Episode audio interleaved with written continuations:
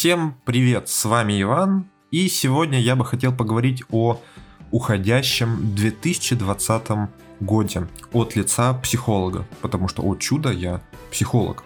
И этот год для меня, для нас, для моих коллег прошел достаточно интересно в том смысле, что из э, СМИ сейчас звучат несколько таких основных запросов. Это, во-первых, все плохо, как жить дальше – Второе – это депрессивные состояния различные. И третье – это такое отсутствие целей, невозможность простройки этих целей и тому подобное. Вот подобные запросы исходят из каналов, из соцсетей. Везде выступают какие-то непонятные психологи, с утверждением, что вот, э, опять-таки, какие-то уж не британские психологи, российские психологи установили, что вот они основные запросы, все так плохо. Люди постоянно приходят только с этим и постоянно жалуются и жалуются.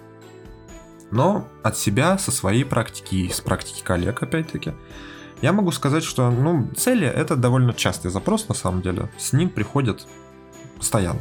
Решается он быстро – Буквально за там одну, две, три сессии в худшем случае. А так очень быстро. И дальше уже вскрываются какие-то моменты, возможно, с которым клиент хочет работать.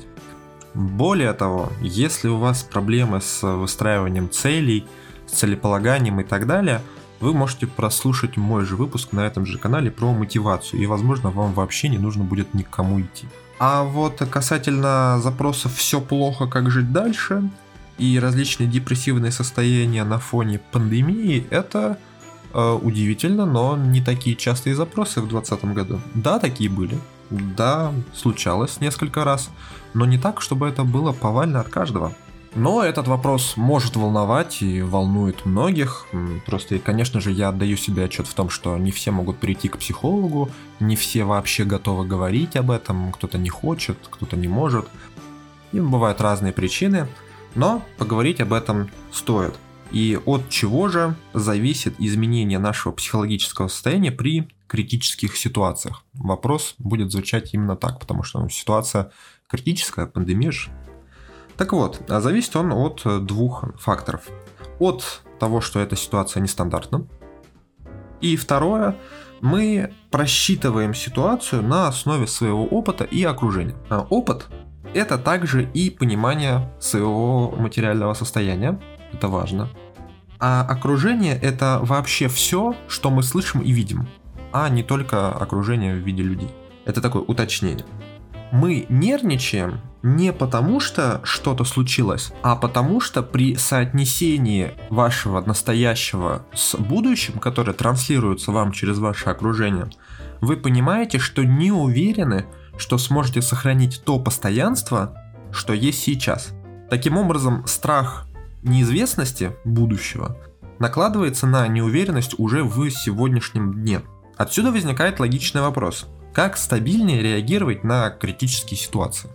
Ну, вообще. В том числе на то, что происходит сейчас. А вдруг такое повторится в будущем? Ну, тут есть, соответственно, выходы. Первое – это убрать э, нестандартность ситуации, то есть ситуация должна стать э, из нестандартной стандартной. Как это можно сделать? Во-первых, это, конечно же, приобрести знания. То есть просто знать, что нечто может случиться. И главное здесь, с точки зрения внутреннего состояния, это убрать из головы фразу, что вот со мной такого точно не произойдет. Вот где-то это происходит, это происходит на очень маленький шанс, там происходит мало с кем, и со мной такого точно не произойдет. Эта мысль, это убеждение как раз таки и лежит в основе всех стрессов, страхов и дальнейшего состояния, а как жить дальше. И второе, второе средство также это тренировки. То есть помимо того, что мы знаем о ситуации, нужно как бы протренироваться в этой ситуации, побыть в ней, что-то сделать, и тут вы можете ответить, ну, то есть нужно специально, типа, выходить из зоны комфорта, как-то попадать в ужасные патовые и адовые ситуации. Нет, э, есть и учебные методы, они называются психологическими тренингами различного характера. Есть мягкие, есть более жесткие, и, скорее всего, если вы слушаете этот выпуск, то на моем канале уже вышел выпуск про тренинги, где я вкратце рассказываю о том, что это такое, с чем это едят и как отличить хороший тренинг от плохого. И в контексте подобных проблем хорошо бы найти как раз-таки тренинг выхода из каких-то критических состояний или тренинг нахождения в подобных критических состояниях, что-то около того. И второй пункт, благодаря которому можно улучшить свое реагирование на критическую ситуацию, это появление ощущения стабильности. То есть нужно, чтобы у вас это ощущение появилось. Возникает оно по трем основным пунктам. Первое это ваше материальное положение. Как бы мы живем в материальном мире. В этом мире важны такие вещи, как крыша над головой, еда и деньги, потому что, ну, как бы удивительно, но благодаря деньгам мы сейчас, в общем-то, и выживаем. Без денег нельзя ни ЖКХ оплатить, ни поесть купить. Поэтому, да, старайтесь выравнивать свое материальное положение, стремитесь зарабатывать больше, это нормально, это абсолютно адекватное желание. Второе, это уже ваше окружение в двух вариациях. То есть, э, во-первых, это то, что мы говорили, окружение, то, что вы слышите и видите. Таким образом, если вас подавляет ваше окружение, вы заходите на YouTube, а там вам постоянно вылетают какие-нибудь видео по поводу того, что все плохо, все умирают, везде кошмар. Вы ситуацию поняли для себя, оценили, и все равно продолжаете смотреть и таким образом себе нагнетать. Ну, самый легкий путь это, конечно же, просто выключить это и не смотреть. Вы ситуацию поняли, отлично, отвлекитесь от этого, посмотрите что-нибудь получше, пободрее, чем постоянное ужас и страх по телевизору. Ну, сегодня это YouTube. И второе, ваше окружение – это те люди, которые вас окружают. То есть, если это люди, на которых можно положиться, это не просто какие-то вторичные знакомые, которые, ну вот вроде бы с вами, потому что вы там вроде пиво пьете, потому что вы там их угощаете, они вас угощают, и все. Нет, это как раз-таки не окружение, это, ну так, вы иногда попадаете в эту среду. А нужны люди, стабильные, адекватные друзья в простонародье, как бы, на которых можно положиться, которых можно что-то попросить, и вы будете заранее знать, вы будете уверены в них, что они вам помогут. Это очень важно. Как формировать свое окружение? Тема длинная, обширная и уже в общих чертах сложно описуемая. Тут это решить можно, такой запрос бывает, конечно же, да. С этим вы тоже можете прийти ко мне. О чудо. И третье, это так называемый путь отступления. Это не обязательно что-то материальное, то есть не обязательно какая-то дача под Питером, куда вы, если что, сможете съехать и там переждать апокалипсис. Не совсем. Путь отступления – это некоторое убеждение, некоторая ваша мысль в голове, которая будет звучать «что я буду делать, если?». Причем мысль эта может быть довольно жесткой, и она должна быть довольно жесткой. Что я буду делать, если начнется там, война? Что я буду делать, если начнется пандемия? Что я буду делать, если потеряю работу? Что я буду делать, если я там окажусь без заработка 3-6 месяцев? И так далее. Ответ, заготовленный заранее ответ на этот вопрос, очень сильно облегчает вот эту патовость ситуации. А как жить дальше?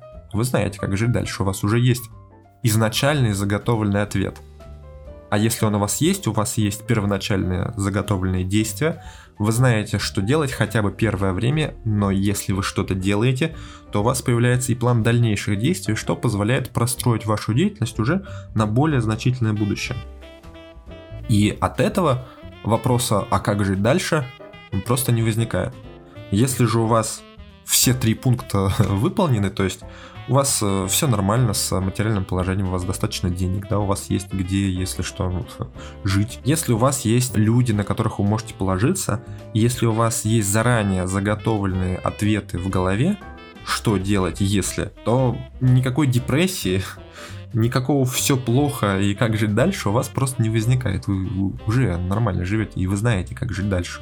Все готово. Естественно, это все нужно делать и в мирное время, не только когда наступает какой-то глобальный кризис.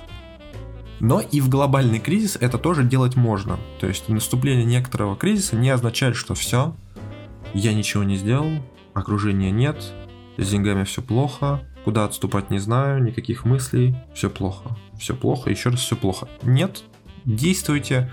Этот кризис – это часть жизни.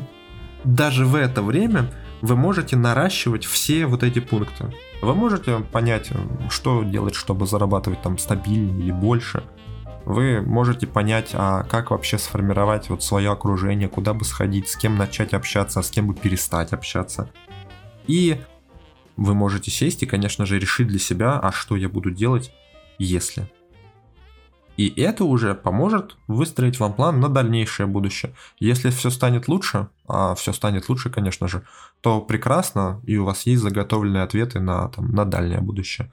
А если все будет становиться в какой-то мере хуже, то для вас это не хуже, потому что у вас есть заготовленный план. Собственно, вот и все пункты, благодаря которым можно стабильнее реагировать на некую критическую ситуацию, независимо от того, где она происходит, когда и насколько она критическая.